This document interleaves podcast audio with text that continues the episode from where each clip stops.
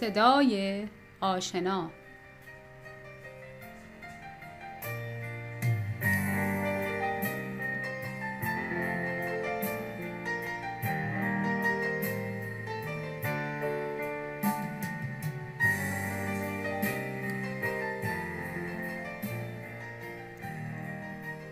برنامه از نسترن ادیب راد، مشاور خانواده و رواندرمانگر.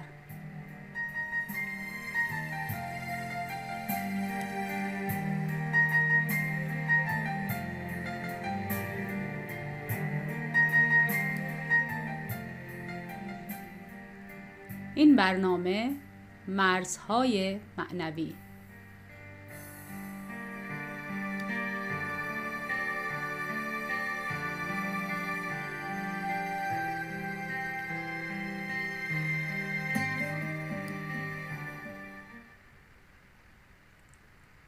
دوستان عزیز، وقتتون بخیر. یه بار دیگه با شما هستم در مورد بحث مرزها. همونطور که خاطرتون هست گفتیم که مرزها به واقع حس خود بودنیه که ادراکی رو به ما میده که ما میتونیم خودمون رو از نظر فیزیکی، عقلی، عاطفی و معنوی از دیگران جدا بکنیم و به ما هویت میده. در بحث‌های گذشته در مورد مرزهای جسمی، مرزهای عقلانی و مرزهای عاطفی صحبت کردیم و امروز آخرین بخش بحثمون در مورد مرزهای معنوی صحبت می‌کنیم. مرزهای معنوی سالم به ما این حس رو میده که باور کنیم که قدرتی در جهان هست که از ما بزرگتره، که در هر حال ما رو دوست داره و از ما حمایت می‌کنه. این مرز باعث میشه که ما انسانیت خودمون رو در آغوش بکشیم. همینجا لازم این نکته رو اشاره بکنم که معنوی بودن با مذهبی بودن کاملا متفاوته. یه فرد میتونه معنوی باشه ولی مذهبی نباشه، یا میتونه مذهبی باشه ولی به هیچ وجه معنوی نباشه، یعنی فقط یک مذهب رو باور داشته باشه ولی در اون باورش هیچ گونه معنویتی وجود نداشته باشه، و یا اینکه هم معنوی باشه و هم مذهبی. از نظر اریک برن، خالق نظریه تحلیل رفتار متقابل، جایگاه واقعی معنویت کودک طبیعی انسان هست. او معتقده که تجربه معنوی یعنی درک حضور خدا که اثر محسوس اون بیشک تغییریه که در زندگی شخص به وجود میاره. این تغییر به صورت غلبه بر احساس غیر خوب در خود و در دیگران هست. این تجربه یک حس من خوب هستم دائم و یک حس تو خوب هستی رو به انسان میده. باور به این که یک منبع قدرتی هست که در هر حال ما رو بدون قید و شرط دوست داره و ما رو در پناه خودش میگیره. این باور به ما یک حس قوی از خوب بودن و حمایت دائمی به ما میده. تجربه معنوی از نظر برن، حس درونی کودک و با نظارت و انعکاس بالغ هست. از نظر او تجربه معنوی مانند تجربه عرفاست. عرفا خدا رو حس می کردن. حضرت ابراهیم و دیگر پیامبران با خدا قدم می زدن. با خدا حرف می زدن. خدا رو می دیدن و خدا رو بدون واسطه و اما و اگر درک می کردن. خدای عرفا خدای گرز و شکنجه و عذاب نیست، بلکه خدای نوازش و مهربانی است که از منبع بیکران سرچشمه می گیره. بنابراین به جای الغای حس ترس و وحشت و یک حس تو خوب نیستی، در واقع منبع بی انتهایی از حس خوب بودن رو به انسان میده. با این تعبیر، وقتی خداوند به جای اینکه منبع عشق و مهر معرفی بشه، منبع خشم و قهر شناسونده بشه، مرزهای معنوی کودکان تخریب میشه. بچه‌هایی که با این مفاهیم خشم و غضب بزرگ میشن، اغلب در حالت ترس و وحشت به سر میبرند. ترس و وحشتی آمیخته با شرم و گناه که باعث احساس عدم کفایت و کمالگرایی در اونها میشه. این کودکان دائم با خودشون فکر میکنن که چگونه میتونم خدا رو دوست داشته باشم و یا خدا منو دوست داشته باشه، در حالی که غرق در شرم و گناه هستم. بدرفتاری های معنوی به شکلهای مختلفی بروز پیدا میکنه که یه موردش همونیه که بهتون گفتم.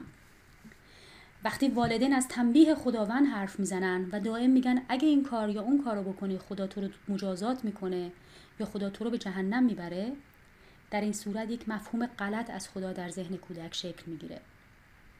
وقتی کودک با این مفاهیم بزرگ میشه، خدا رو مثل والدینش تصور میکنه، یک موجود خشن و تنبیهگر.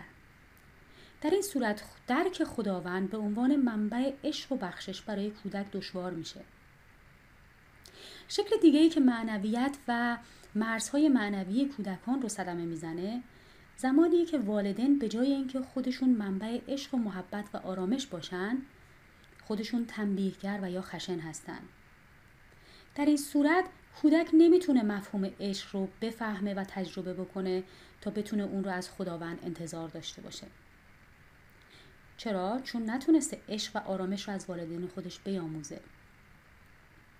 سومین موردی که باعث تخریب مرزهای معنوی کودک میشه این هستش که والدین به جای محبت و آرامش دائم به بچه ها دعا و نذر و نیاز یاد بدن و بچه ها رو در مراسم و مناسک ببرن بدون اینکه هیچ روح معنوی و عشق و محبتی در اون وجود داشته باشه. در این صورت کودکان به جای آموختن عشق و محبت و گرفتن آرامش از اون منبع بیکران، جملات سرد و بیروح رو تکرار میکنن که باعث میشه معنویت خودشون رو از دست بدن.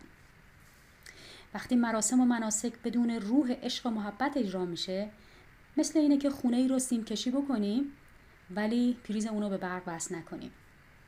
در این صورت اگرچه خیلی سیم و برق و کابل و سیم برق و کابل به کار بردیم، ولی هیچ انرژی و هیچ گرمایی در این سیم ها جریان نداره، بنابراین اون اثری رو که باید داشته باشه هرگز نخواهد داشت. یک مرز معنوی خراب شده ما را بدون شک درباره مفهوم خود دچار تردید میکنه. کودکی که مرزهای معنویش تخریب میشه مفهوم زندگی رو از دست میده و در دنیایی پر از هیاهو، ترس و بیپناهی رها میشه. یک ضرورمثل قدیمی وجود داره که میگه که spirituality is the first thing to go and the last to return. یعنی اینکه معنویت اولین چیزیه که میره و آخرین چیزیه که برمیگرده. این به معنی اینه که وقتی مرزهای معنوی تخریب میشن، بازگشت اون خیلی دشواره و برای اینکه ما بتونیم بچه‌هامون رو دوباره معنوی بکنیم بعد از تخریب مرزها، کار خیلی سختی رو در پیش داریم. در مجموع برای اینکه جلوی تخریب مرزهای معنوی فرزندانمون رو بگیریم، لازمه که اولا مفهوم معنویت رو از مذهب جدا بکنیم.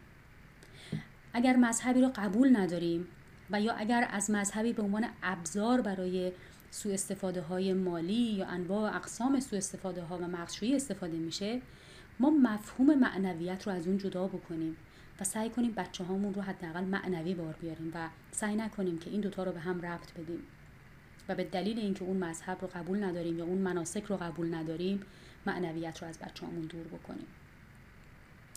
چون اگر این کار رو بکنیم بچه‌ها رو در دنیایی پرهیاهو و آشفته و بی‌پناه با احساس‌های غیر خوب رها می‌کنیم و در نهایت اونها به پوچی میرسن.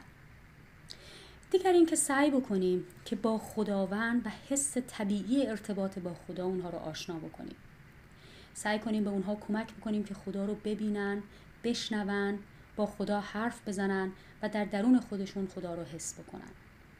که در این زمینه تمرین‌های زیادی وجود داره که شما میتونین اون تمرین‌ها رو به کار ببرین و بچه‌هاتون رو برای این زمینه‌ها آماده بکنین.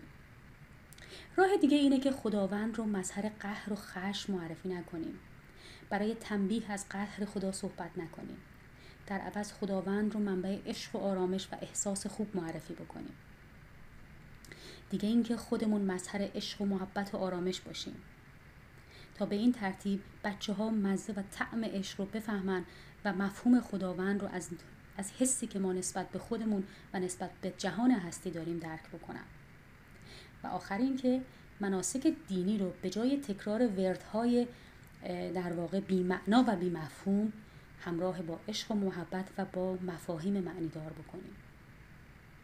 در این صورت ما میتونیم یک حس تو خوب هستی، من خوب هستم رو به کودک منتقل بکنیم و بزرگترین هدیه رو به اون انتقال بدیم و به اون بزرگترین هدیه رو به بچه‌هامون بدیم و اون حس آرامش، عشق و دوستی هستش.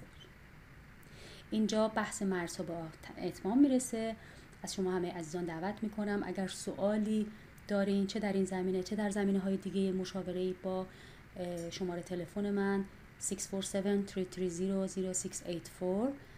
و یا به وبسایت من مراجعه بکنین www.adibrad.com.